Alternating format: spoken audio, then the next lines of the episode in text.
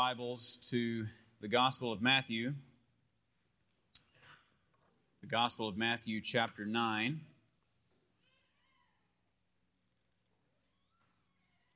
Matthew chapter 9.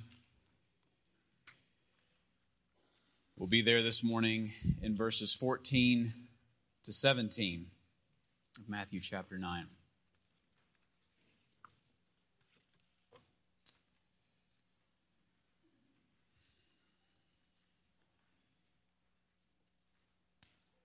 It's on page 814 of the Pew Bible if you're using one of those.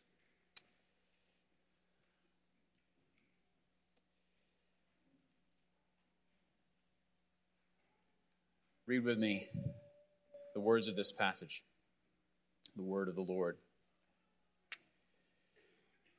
Then the disciples of John came to him, saying, Why do we and the Pharisees fast? But your disciples do not fast. And Jesus said to them, Can the wedding guests mourn as long as the bridegroom is with them? The days will come when the bridegroom is taken away from them, and then they will fast. No one puts a piece of unshrunk cloth on an old garment, for the patch tears away from the garment, and a worse tear is made. Neither is new wine put into old wineskins. If it is, the skins burst, and the wine is spilled, and the skins are destroyed. But new wine is put into fresh wineskins, and so both are preserved. Will you pray with me?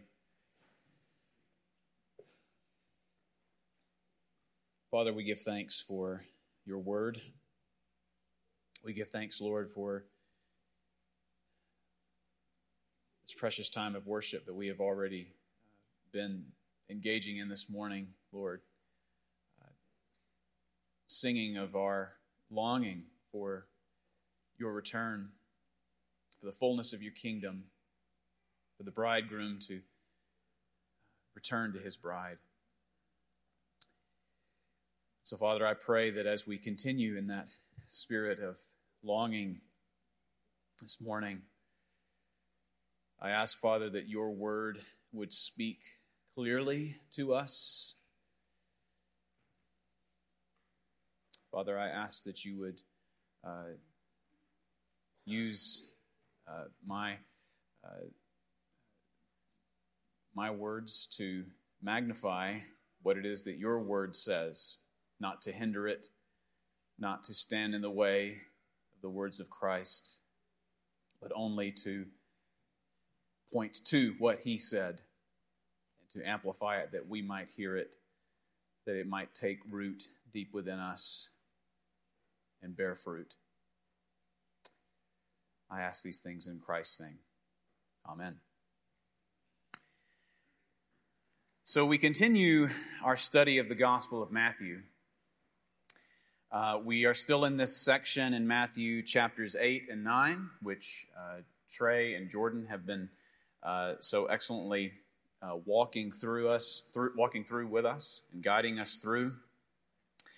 Um, and uh, it's important when we are in sections like this in the Gospels to always take a moment at the beginning and remind ourselves of where we are, what's going on uh, because especially in these sections in Matthew chapter 8 and 9, places like this where we have uh, miracle scene after miracle scene, healing scene after healing scene, uh, it can sometimes become easy to, uh, to lose sight of the forest uh, for the trees. It can sometimes just sort of begin to feel like an anthology or collection of Jesus healing stories or something, uh, rather than a, a continual through line, a narrative with intention behind how these things are put together and what is concluded.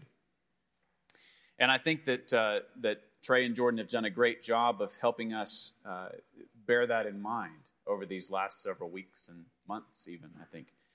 Um, so we find ourselves in this section in Matthew 8 and 9, uh, in between the uh, first major discourse section of Jesus in Matthew's gospel and the second major discourse of Jesus in Matthew's gospel. Matthew's gospel um, uh, usually organized around these five big discourses of Jesus. Uh, and so that first major discourse was, of course, the Sermon on the Mount in Matthew 5 to 7, which uh, we, we spent so much time in, uh, uh, in last year and, and perhaps even before then. Uh, we spent a long time in the Sermon on the Mount, just unpacking the riches there. And then in chapter 10, uh, Jesus will have his discourse where he commissions his disciples and sends them out uh, on, on mission to continue his mission. Uh, a lot of the things that he will send them out to do are some of the same things that we see Jesus doing here in chapters 8 and 9. But here in this section, uh, we are presented with several, uh, several things uh, and again, uh, Trey had did a great job, especially a couple of weeks ago uh, when I was listening to his sermon on the first part of chapter 9. He did a great job of pointing out some of these major themes that are brought up again and again and again by these scenes. One of the preeminent questions that's being asked in this section is Who is Jesus? Right? Who is this Jesus?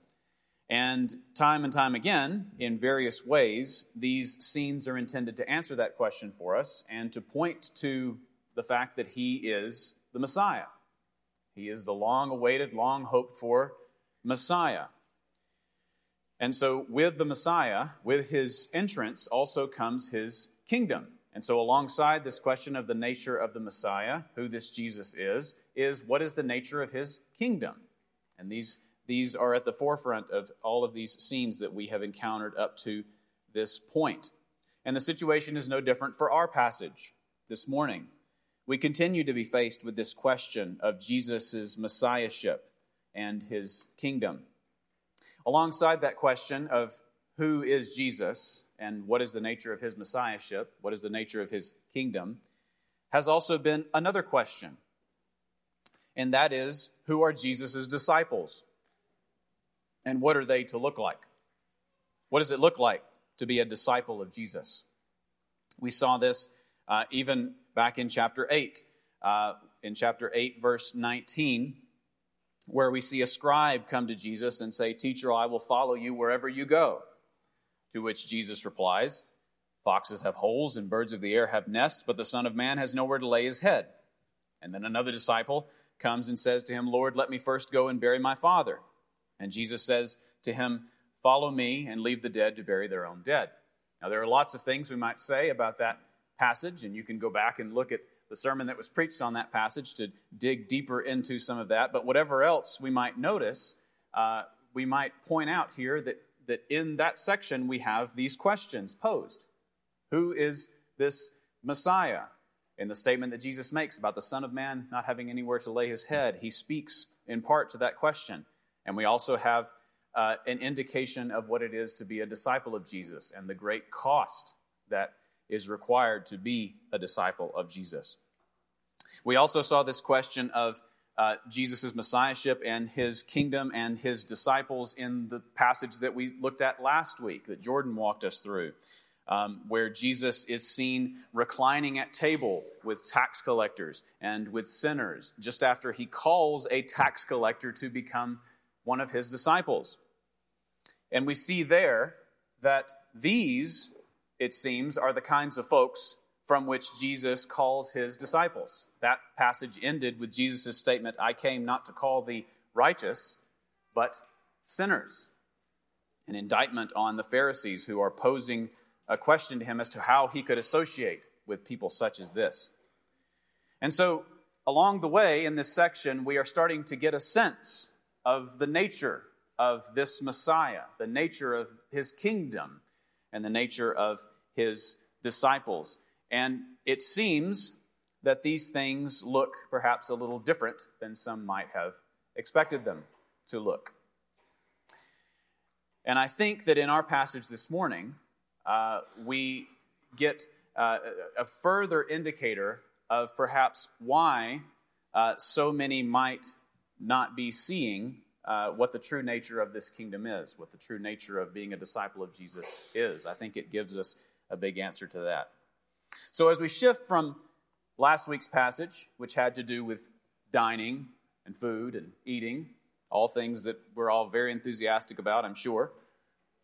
And we turn now to our passage, we see another dining slash food related controversy.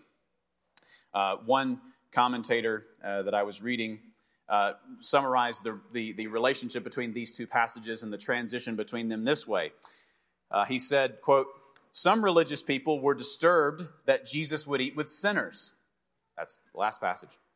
In a manner of speaking, others were disturbed that he ate at all.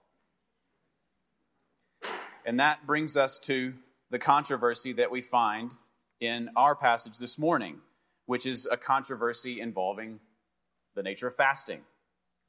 Now, I want to say at the outset here that this, uh, despite what may first seem to be the case, uh, this is not solely a passage on fasting. And this is, this is not just a message on fasting. In fact, it, it, it, it is a sermon on fasting, but it also isn't. It speaks to fasting, but there are much, much, much larger implications involved in what Jesus is saying here with regard to the nature of his messiahship, his disciples, and his kingdom. We've all heard messages, I'm sure, on fasting, uh, uh, usually focused on the, uh, the why of fasting, the theological benefits. Why do we undertake something like a fast? Um, as well as the how. How do we go about doing that, right? Um, and, and this is not uh, a message on the necessarily on the how to of, of fasting. I don't think that's so much at the central focus here. Uh, to get some of that, you need to go back to Matthew 6, where Jesus gives some more specific instructions on fasting. But I think that here, uh, fasting is really kind of the inciting moment what, that brings about what Jesus says here. It's really the vehicle that Jesus uses to address the relationship of this old and this new. Um, this old in light of his coming. Something new has come and so something new must take place. Everything that has gone before must be understood and reoriented around this new thing that has taken place. And that new thing is the coming of Christ and his kingdom. Um, I, uh, I, had thought of as a, as a potential uh, title for this uh, sermon, uh, Not So Fast. Uh, and and the reason for that is because I think uh, it's it's it's funny. You laugh. Um, but also because it, it, I think it works on a couple of different levels. It, it, it encourages us to, to, to say, not so fast. Perhaps there's more here than what meets the eye on first reading, but also not so fast because, you know, Jesus isn't fasting or he's not fasting like John. It works on multiple levels. It's, it's a great title. Maybe we should have gone with it. Um, The structure of this passage is pretty simple. It's pretty straightforward. It's four verses. Um, and, and the way that it breaks down is we have in verse 14 the question posed to Jesus by the disciples of John the Baptist.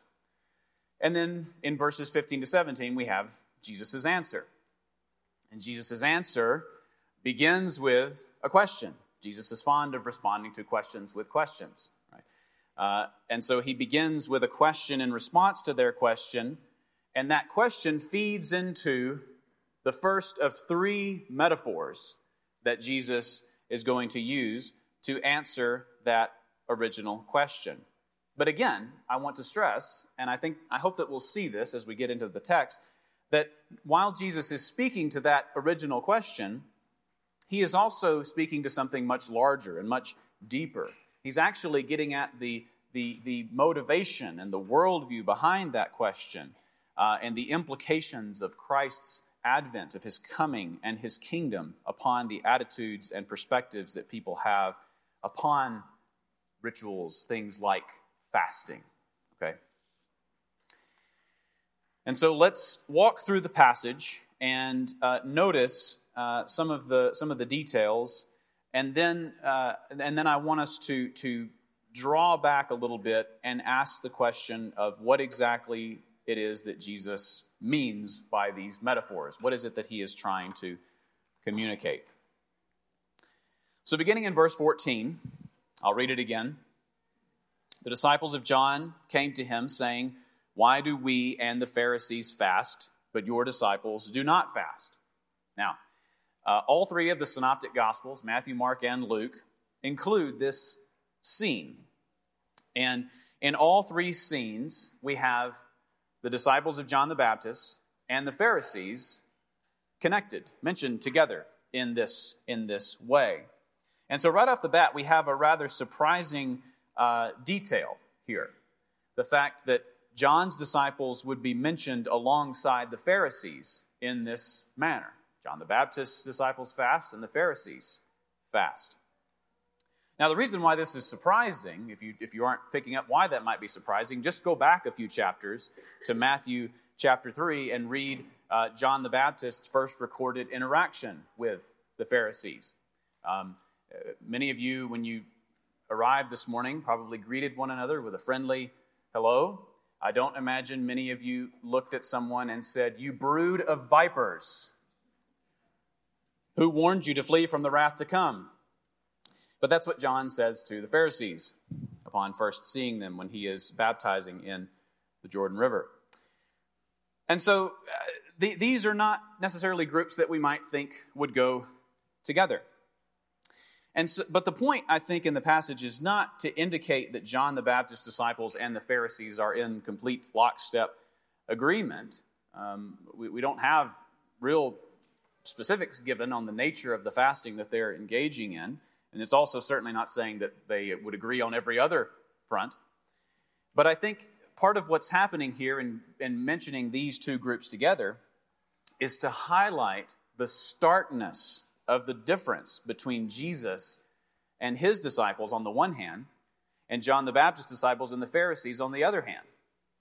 Um, one commentator described it this way quote, Quite clearly, Matthew does not mention the common fasting practices of the disciples of John and the Pharisees in order to suggest any fundamental commonality. The point is rather that the very fact of a shared practice, despite the tension and difference, throws into sharper relief the contrasting failure in their eyes of Jesus to impose a similar discipline on his own disciples. In other words, the emphasis is not so much on saying that John the Baptist's disciples and the Pharisees observe the same fast or are in complete lockstep agreement on this point, but rather on the fact that Jesus and his disciples are so drastically different, even from these two other groups, which are so radically different in so many other ways. All right? So that's the first surprising uh, thing that we notice right off the bat in verse 14. Now, with regard to the question that is, that, that is itself, asked, itself asked in verse 14, um, is again related to the nature of fasting. They observe that they fast, the Pharisees fast, but your disciples don't fast. What's up with that, Jesus? And so we are. Uh, we might comment a little bit on what it is the, that, that is the nature of the fasting that they have in mind. And the text doesn't give us a lot of details, um, but we do know uh, a couple of things. One thing that we know is that while we have examples all throughout the Old Testament uh, and even into the New Testament of people engaging in, in fasting, the only uh, fast that is explicitly commanded in the Old Testament is the one in Leviticus 16 in association with the Day of Atonement. Uh, and so th- that doesn't seem to be what we have in mind here. This seems to be a more regular voluntary sort of fast that, that uh, the Pharisees and John's disciples engaged in. We know from elsewhere uh, that the, the, the, Pharisees did regularly fast. So if you were to go to, over to Luke chapter 18 with the parable of the Pharisee and the tax collector, the Pharisee in that parable, when he's puffing himself up, uh, part of his boast is that he fasts twice a week, right? So, and, and then we have other texts which seem to indicate perhaps a fast on Monday and Thursday. Uh, and in fact, in the, uh, the, the Didache, which is a, an early Christian text, um, you have uh, this attempt to differentiate Christians from the so called hypocrites. The hypocrites fast on Monday and Thursday, and so you must fast on Wednesday and Friday, right? You don't want to be fasting on the same days as the hypocrites. That's probably what is in view here, is some sort of regular voluntary fast that they would have engaged in, that apparently, for whatever reason, Jesus and his disciples are not partaking of. So, uh, obviously, they're fasting, and obviously, Jesus' disciples are not fasting. They make this observation, they ask the question. Uh, this is not the first reference to fasting that we have in uh, Matthew's gospel, uh, but it is the last. Uh, so, prior to this point, we have Jesus fasting in the wilderness for 40 days and 40 nights in Matthew chapter 4. Uh, and that there seems to be a significant biblical theological significance to what Jesus is doing there in that scene. We also have in Matthew chapter 6 Jesus' instructions about how to fast, what is the proper mode of fasting, when you fast. And then here in our passage this morning. After this, we don't have another record of Jesus or his disciples fasting again for the rest of Matthew's gospel. And in fact, the, the next time we have anything that, that, that really re- remotely resembles a reference to this is in Matthew chapter 11, where Jesus uh, is, is describing the way that John was perceived versus the way that he was perceived when they came, right? And uh, Jesus says in Matthew 11, 18 to 19, For John came neither eating nor drinking and they say, He has a demon. The Son of Man came eating and drinking, and they say, Look at him, a glutton and a drunkard, a friend of tax collectors and sinners. So while we may allow for perhaps some measure of caricature here in these descriptions with the way that uh, John and Jesus were perceived, what is at least clear is that Jesus apparently was not known for his fasting. Uh, that, that, that is a big difference between him and and John that we see. So, aside from just the fact that there is this difference between the two, that John's disciples do fast, Jesus' disciples are not fasting, we, are, uh, we might wonder about the motivation behind that question itself. So, not just the fact that they notice the difference and they ask the question, but what is the, their motivation for asking why there is this difference? Um, obviously, it's important to them. Uh, why else would they bother to ask this question uh, if it wasn't? So it was clearly a significant aspect of their devotional lives. And in their minds, it would be suspect, or at least curious, why Jesus and his disciples would not engage in something that is so important, such an important ritual that they themselves uh, regard so highly. And so there are discussions about what exactly is the motivation here. And, and we will uh, sort of unpack this at greater length uh, near the end of our message this morning. But to begin uh, addressing some of these issues, uh, I want to note that some will read in this um, an attempt, so with the question that's asked, some will read in this an attempt to impose uh, legalism upon Jesus um, as if this is one of those situations where Jesus is being held liable for having violated a commandment that isn't actually in the law or something, like scenes where the Pharisees take issue with Jesus for violating uh, a commandment. It turns out that commandment is, is in their tradition of the elders. It's actually not a commandment of the Old Testament. And so it's some sort of uh, legalism that is, that, is, that is pushed upon, upon Jesus. However, I, don't think that that's what's going on here in this passage. Uh, as I mentioned already, I'll unpack this at greater length uh, in a few minutes.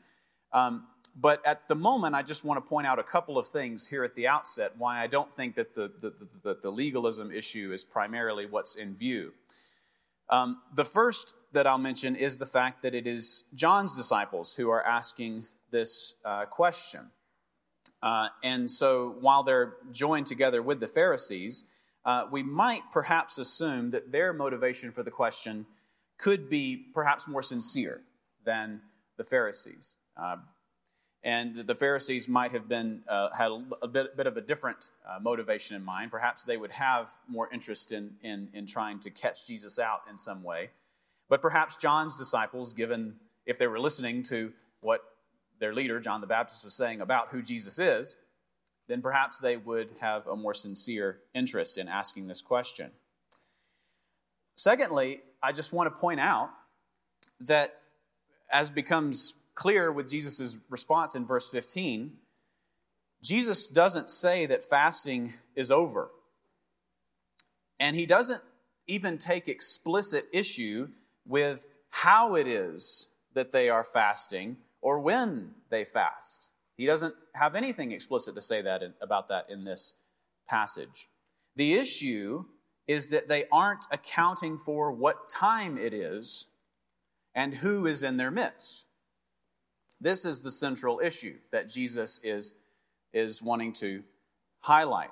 And so, for, for those reasons, there are other reasons that I'll, I'll mention uh, a little later, but, but those are a couple of reasons why I don't think that the, that the legalism argument quite holds up. So, moving on then from that question that's asked in verse 14 into verse 15 with Jesus' response, as I've already pointed out, Jesus responds with a question of his own. So, in response to the question, why do we and the Pharisees fast, but your disciples do not fast, Jesus poses the question Can the wedding guests mourn as long as the bridegroom is with them? And so, Jesus launches us into this first of three metaphors, which he's going to use to answer that initial question. Now, the first metaphor has to do with the scene of a wedding feast. And the question that he asks the way that it's constructed in the Greek indicates that Jesus expects a negative answer. So the correct response to his question is no. The wedding guests cannot mourn as long as the bridegroom is with them. Now, the bridegroom imagery, this wedding bridegroom language, is uh, present in all sorts of other contexts, in the Old Testament and in the New Testament. In the Old Testament, we see various passages where God Himself is described like a husband, like a bridegroom to His people. So, just a few examples of this might be in a place like Isaiah 54. In Isaiah 54, it's, it says this For your Maker is your husband. The Lord of hosts is his name, and the Holy One of Israel is your Redeemer. The God of the whole earth he is called. For the Lord has called you like a wife, deserted and grieved in spirit, like a wife of youth when she is cast off, says your God. Again in Isaiah 62, it says, You shall no more be termed forsaken, and your land shall no more be termed desolate, but you shall be called, My delight is in her, and your land married. For the Lord delights in you, and your land shall be married. For as a young man marries a woman, so shall your sons marry you. And as the bridegroom rejoices over the bride, so shall your God rejoice over you. So there again, God is depicted in this role as husband, as bridegroom. And then one of the most famous, of course, is in Hosea. In Hosea chapter 2, where the Lord says, In that day you will call me my husband, and no longer will you call me my Baal. For I will remove the names of the Baals from her mouth, and they shall be remembered by name no more. And I will make for them a covenant on that day with the beasts of the field, the birds of the heavens, and the creeping things of the ground. And I will abolish the bow, the sword, and war from the land, and I will make you lie down in safety. And I will betroth you to me forever. I will betroth you to me in righteousness and in justice, in steadfast love and in mercy. I will betroth you to me in faithfulness and you shall know the Lord. So those are some of the examples, some examples in the Old Testament where God himself is described as a husband to his people, as a bridegroom who redeems them. This language also gets carried over to describe the, uh, the Messiah and his coming, and this in association with the messianic banquet, which is what the New Testament picks up on. We see this here in our passage Uh, we see it later in Matthew's gospel. In Matthew chapter 22, Jesus will use this imagery again of a wedding feast to describe what the kingdom of heaven is like. And then in Matthew 25, we have this, this parable of, of the virgins awaiting the return of their bridegroom. Uh, also in Revelation, uh, in Revelation 19, which, which Brett has been uh, walking us through in, in past weeks, and then into chapter 21, we have uh, this imagery of the marriage supper of the Lamb this, this, this ultimate, final culmination, the consummation of this great wedding feast that we see referenced here in Matthew's gospel.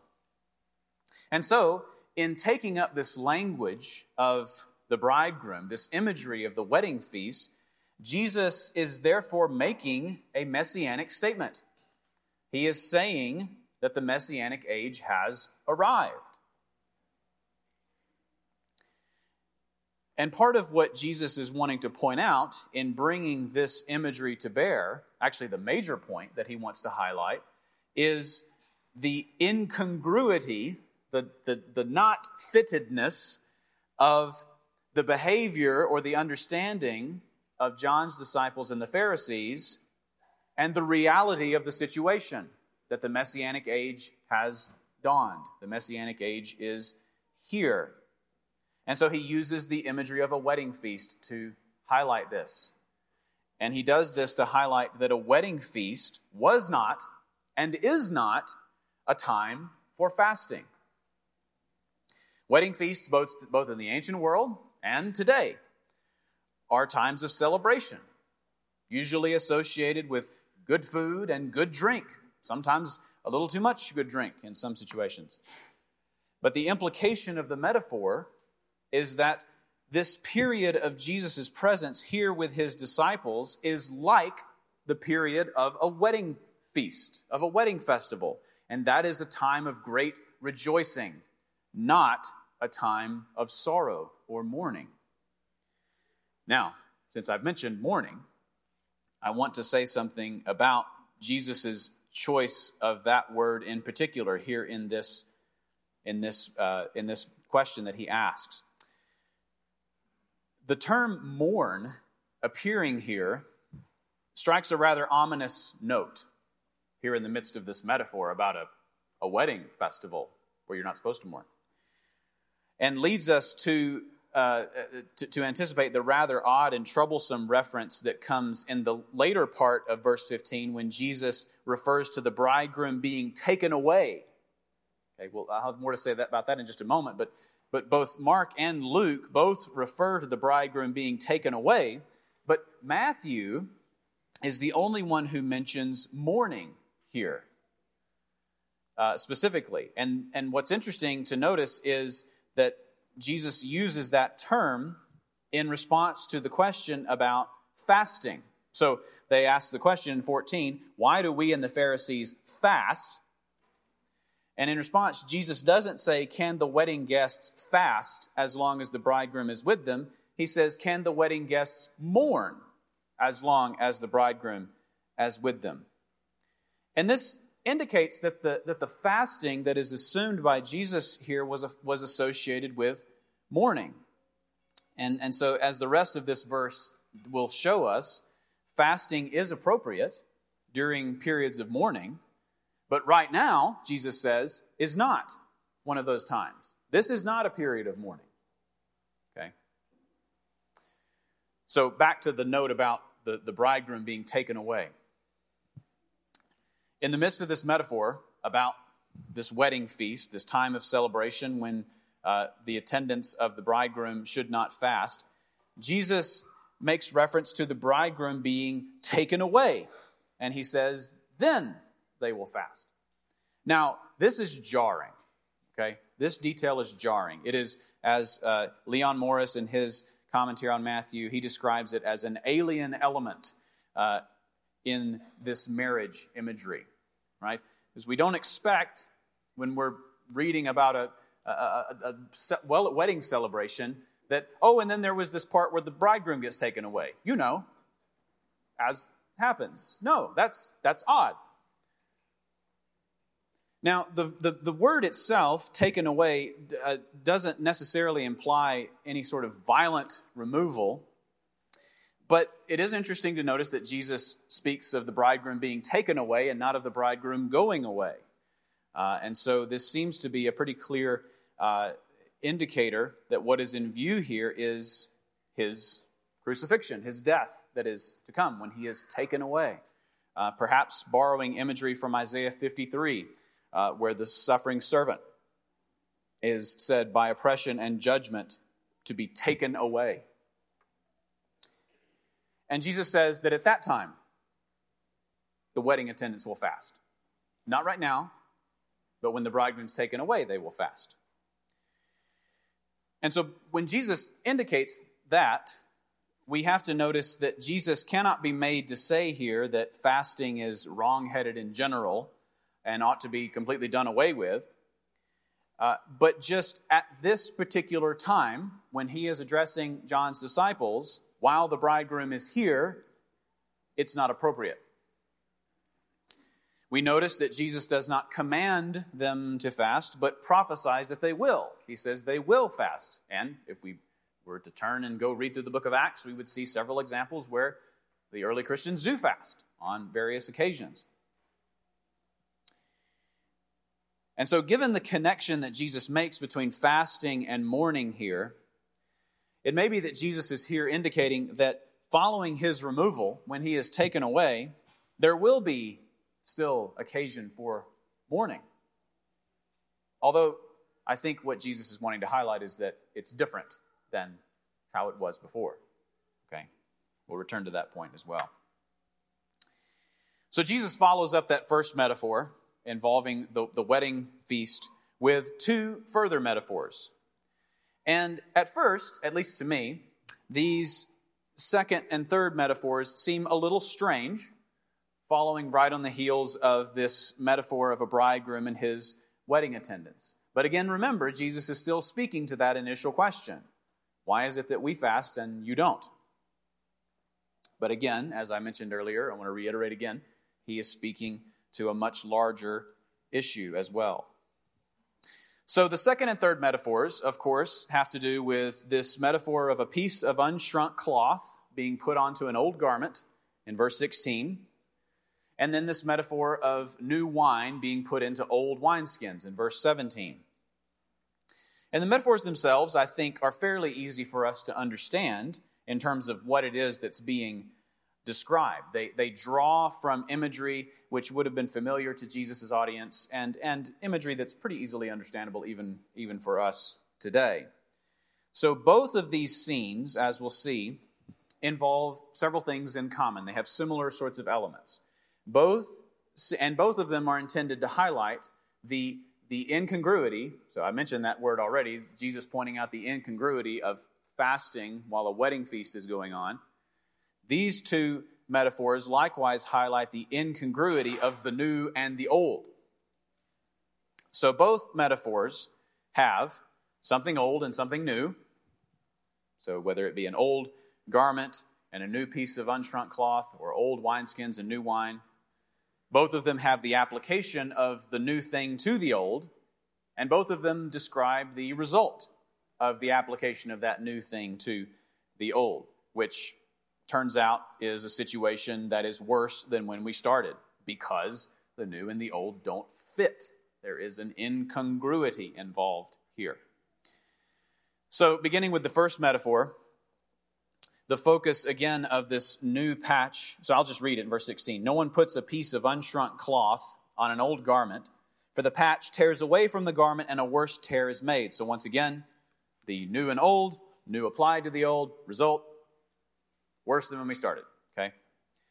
And again, the focus is the incongruity of that new unshrunk patch and that old garment. They don't fit. The new patch has not been shrunk like the old garment, which has long since shrunk. And this isn't far removed from our own lives, right? When we go and try on new clothes, we go clothes shopping, we try to bear in mind that we should account for the likelihood that these new clothes will shrink slightly upon that first laundering, right? Uh, perhaps you have, uh, you know, perhaps you have had mother's telling you, or perhaps you've said it yourself, you know, that'll draw up, you know. You've heard that. I don't know. People in Texas don't speak that much different than people in Alabama, so I assume that we have a common language sufficient enough to uh, communicate here.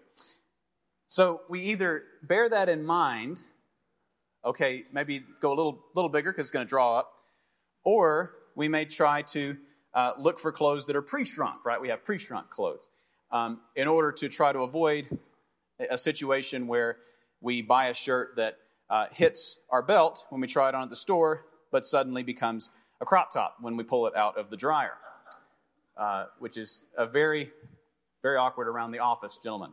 So, so there's only a couple of solutions to this situation, right? Uh, to how we would patch the tear in the old garment. And the first option is to patch that tear with a piece of cloth that has been shrunk, right? So rather than taking a new unshrunk piece and applying it, we take a patch that has been shrunk and apply it. That is, we accommodate the new to the old. Or we don't patch the old garment, but instead replace it with a new garment. And Jesus isn't explicit about which of those routes to take with this first metaphor, but I think given what he says about the, the wine and the wineskins in verse 17, it seems that his solution is the second one to replace the old with the new. So, with that being said, let's look at the third metaphor in verse 17. So, once again, we have the three elements. So, Jesus says, Neither is new wine put into old wineskins. If it is, the skins burst, and the wine is spilled, and the skins are destroyed. But new wine is put into fresh wineskins, and so both are preserved. So once again, we have those same uh, elements new wine, old wineskins. The unthinkable takes place, right? New wine put into old wineskins. Jesus says nobody does this.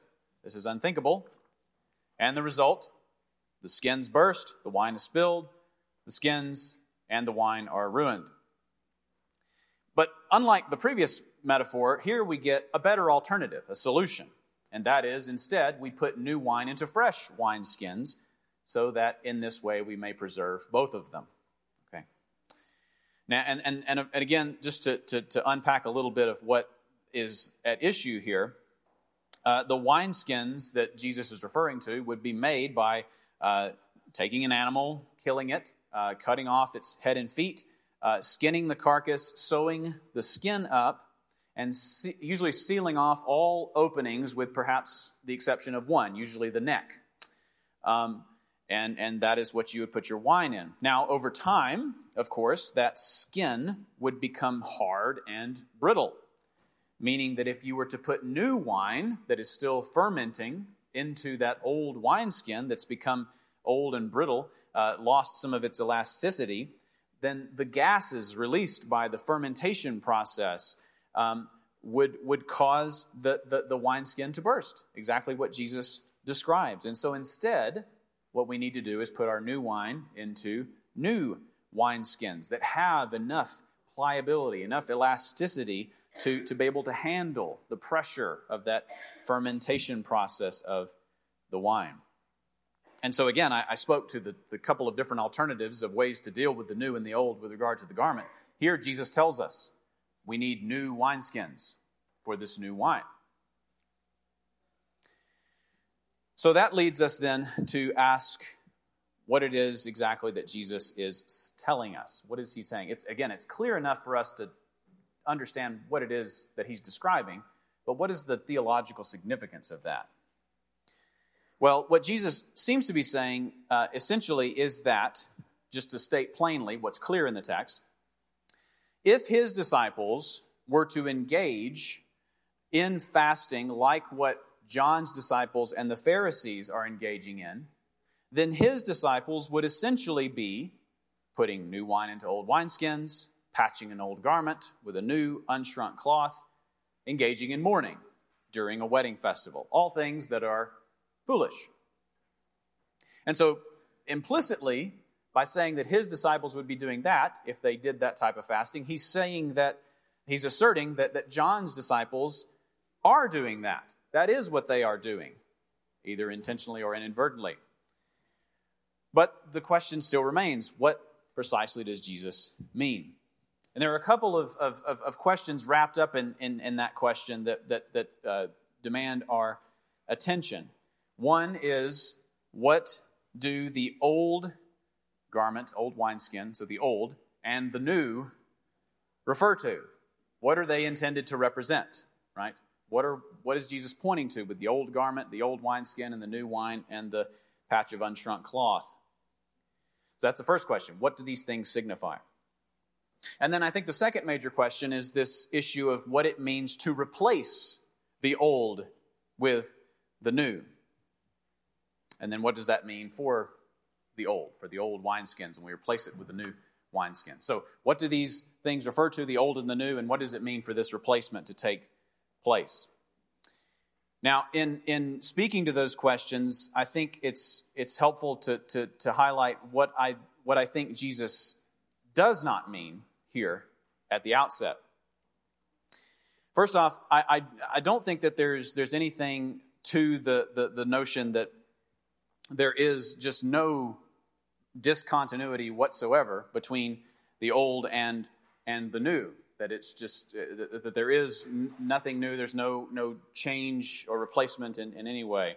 Um, some will look at the end of verse 17 where Jesus speaks of both being preserved and and make that, that argument. But it seems pretty clear there in verse 17 that what Jesus is referring to when he says both are preserved is not the old and the new, but the wineskin and the wine.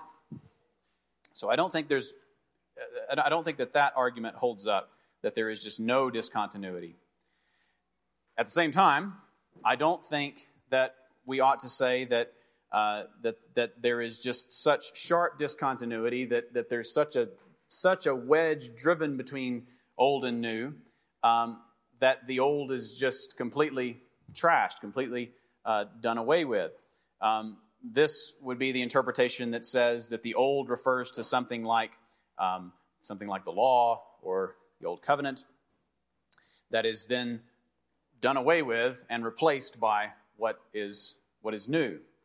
Um, and the reason why I want to pump the brakes on that reading is a passage like Matthew 5 17, where Jesus says, I have not come to abolish the law and the prophets, but to fulfill them. And that notion of fulfillment, I think, has to do with Jesus' filling out or his realization of what all of these former things were anticipating, all of what these things were pointing to. There is certainly discontinuity between the former covenants and the new covenant accompanying the arrival of Jesus' kingdom. But that discontinuity does not, cannot mean that the former covenants are completely other, completely separate from what is now here, and therefore are to just be trashed. Instead, I think a better way to look at this is that these former things have, have accomplished their purpose, they've served their purpose in terms of God's larger plan of salvation history. So let me ask the question, having sort of highlighted the, the, the, two opposite extremes of the interpretation that there's complete continuity or there's complete discontinuity, uh, let me clarify what I think uh, makes sense when we read this passage. Just to remind you, what is clear in what Jesus is saying is that he is emphasizing that the kingdom of Christ has come. We cannot simply fill the old receptacles with the new wine of the kingdom because, as the metaphors illustrate, the old simply cannot contain everything that is brought in by the advent of the kingdom of Christ. And so they, they, they burst, they don't fit together. And so I think that if we want to be true to what is presented to us elsewhere in Matthew's gospel, rather than an understanding of the metaphors of the garments and the wineskins that equates the garment and wineskin with the Old Testament or the Old Covenants or even old legalistic practices of the Pharisees and John's disciples. I've already told you what I think about the legalism argument in this passage, but nonetheless, those are the, the, some of the options that people give for the old. Instead, I think it might be better to understand them as representative of a former understanding or a former interpretation of these things before the coming of Christ and his kingdom. In other words, the old wineskin does not equal the Old Testament or the Mosaic covenant, because if that were the case, then we might run the risk of one of the extreme interpretations that I mentioned a moment ago. Um, it would be difficult to avoid the conclusion that Jesus is saying that we must just throw all of those things out, like an old wineskin, and replace it with something that's completely new and totally different in every way in order to fill this new wine into it that he has brought. But again, I think that seems implausible given what Jesus has to say about his relationship to the law and the prophets, to the old covenant back in Matthew 5 17, as well as the links to which Matthew goes to demonstrate how Jesus fulfills the scriptures. And so, in order to avoid such a conclusion, I think it's better to view the old wineskins, again, not as the Old Testament or the Old Covenant, but rather as a prior reading or understanding of these things that does not account for the presence of Jesus and his kingdom. So, what we need then in the replacement of the old wineskin with a new one is not the abolition of the law and the prophets in order to completely replace them with this totally new, totally different thing, but rather a reformulation of our prior understanding of these things in light of the arrival of this new thing. That, I think, is what it means to replace the old wineskins with the new wineskins and so preserve both wine and wineskins. And I think we might affirm this interpretation further by looking back at the first metaphor of the bridegroom and the wedding attendants. The fact that Jesus responds to the question of John the Baptist's disciples in the way that he does highlights that the major piece that is being overlooked by John's disciples is the very thing that makes all the difference in the world. The very key that would help them to understand that they are operating with an outdated conception of things because they have not accounted for the one thing that so radically transforms everything, throwing everything that has come before into a new light. And that is the presence of the Messiah and the coming of his kingdom. And so rather than recognizing the presence of Christ and his kingdom and coming to understand how that should impact everything, all the way from how they read the Old Testament to how they engage in rituals such as fasting, they are trying to take what they may have heard and experienced of Jesus' ministry up to this point and simply patch it onto the old cloth. Simply fill up that old wineskin with it. And as a result, they wind up mourning while a wedding is going on, causing an even greater rift to emerge on their garment and setting themselves up for a burst and ruined wineskin. All right. So let's turn finally to the question of what does this mean for us? How can we then apply this begin by again first reminding you that Jesus doesn't condemn John the Baptist's disciples for fasting or how they're doing it, even. The main issue is their failure to notice that the messianic age has dawned. That's the key. That's the new garment. That's the new uh, wineskin, is understanding, recognizing the messianic age has dawned, and allowing that to inform, to interpret, to reorient everything else Okay. well, in light of that, one thing that I think we might say is that we may continue to fast. So, Jesus gives us permission to continue fasting. In fact, he gave specific instructions about how we are to do that back in Matthew 6, right? And there are indeed many good reasons to do so. But we need to recognize that the fasting that we engage in is now different than the fasting that came before. The fasting that came before was undertaken by a people anticipating the advent of their Messiah, a people who had experienced exile and oppression, who longed for salvation out of such a situation. The fasting that takes place now, while anticipating the return of the Messiah, the longing that we sang, that we sang about this morning, is undertaken from a vantage point that can look back upon the initial advent of the Messiah. The Messiah has come, He has delivered us from uh, our lives as exiled sinners by bringing us into his kingdom. And we anticipate that the Messiah will come again and will deliver us completely. And this puts a whole different spin on how we are to view fasting and even how we are to undertake fasting. And this is, again, this is key in order to, to, to not be uh, uh, putting new, uh, new wine into old wineskins. Um, John Piper, when he uh, uh, preached on this passage, um, I think that he summarized it really well uh, the difference between the old fasting and the new fasting. And so I want to read some of what he had to say. Quote, the yearning and longing and ache of the old fasting was not based on the glorious truth that the Messiah had come. The mourning over sin and the yearning and danger was not based on the great finished work of the Redeemer and the great revelation of himself and his grace in history. But now, the bridegroom has come. In coming, he struck the decisive blow against sin and against Satan and against death. The great central decisive act of salvation for us today is past, not future. And on the basis of that past work of the bridegroom, nothing can ever be the same again. The wine is new, the blood is shed, the lamb is slain, the punishment of our sins is executed, death is defeated, the bridegroom is risen, the spirit is sent, the wine is new. And the old fasting mindset is simply not adequate. What's new about the new fasting is that it rests on all this finished work of the bridegroom.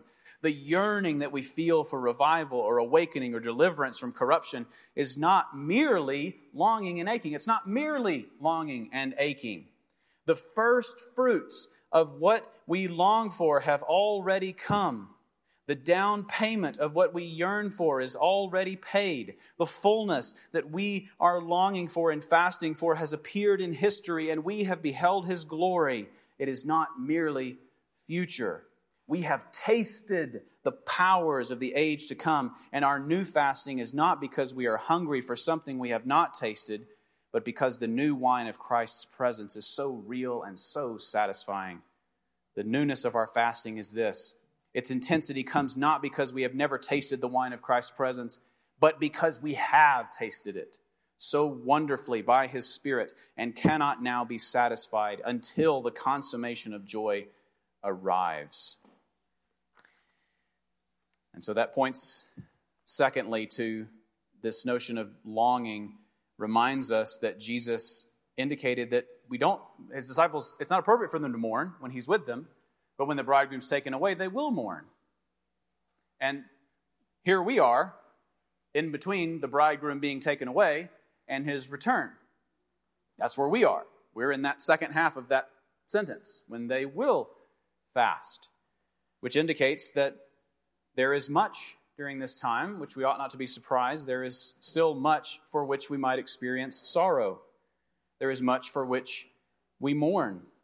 It was not appropriate for the wedding attendants to mourn while the bridegroom was with them, but when he is taken away, they will fast, implying that there is at this time a longing, a sorrow, a time of mourning after the bridegroom is taken away and before his return.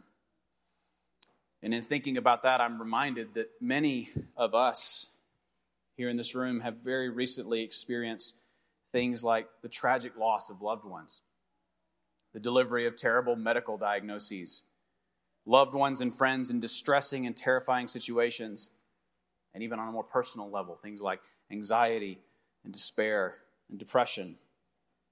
We find ourselves in this in between period, like the psalmist and like the souls of those around the throne in Revelation 6, crying out, How long, O Lord?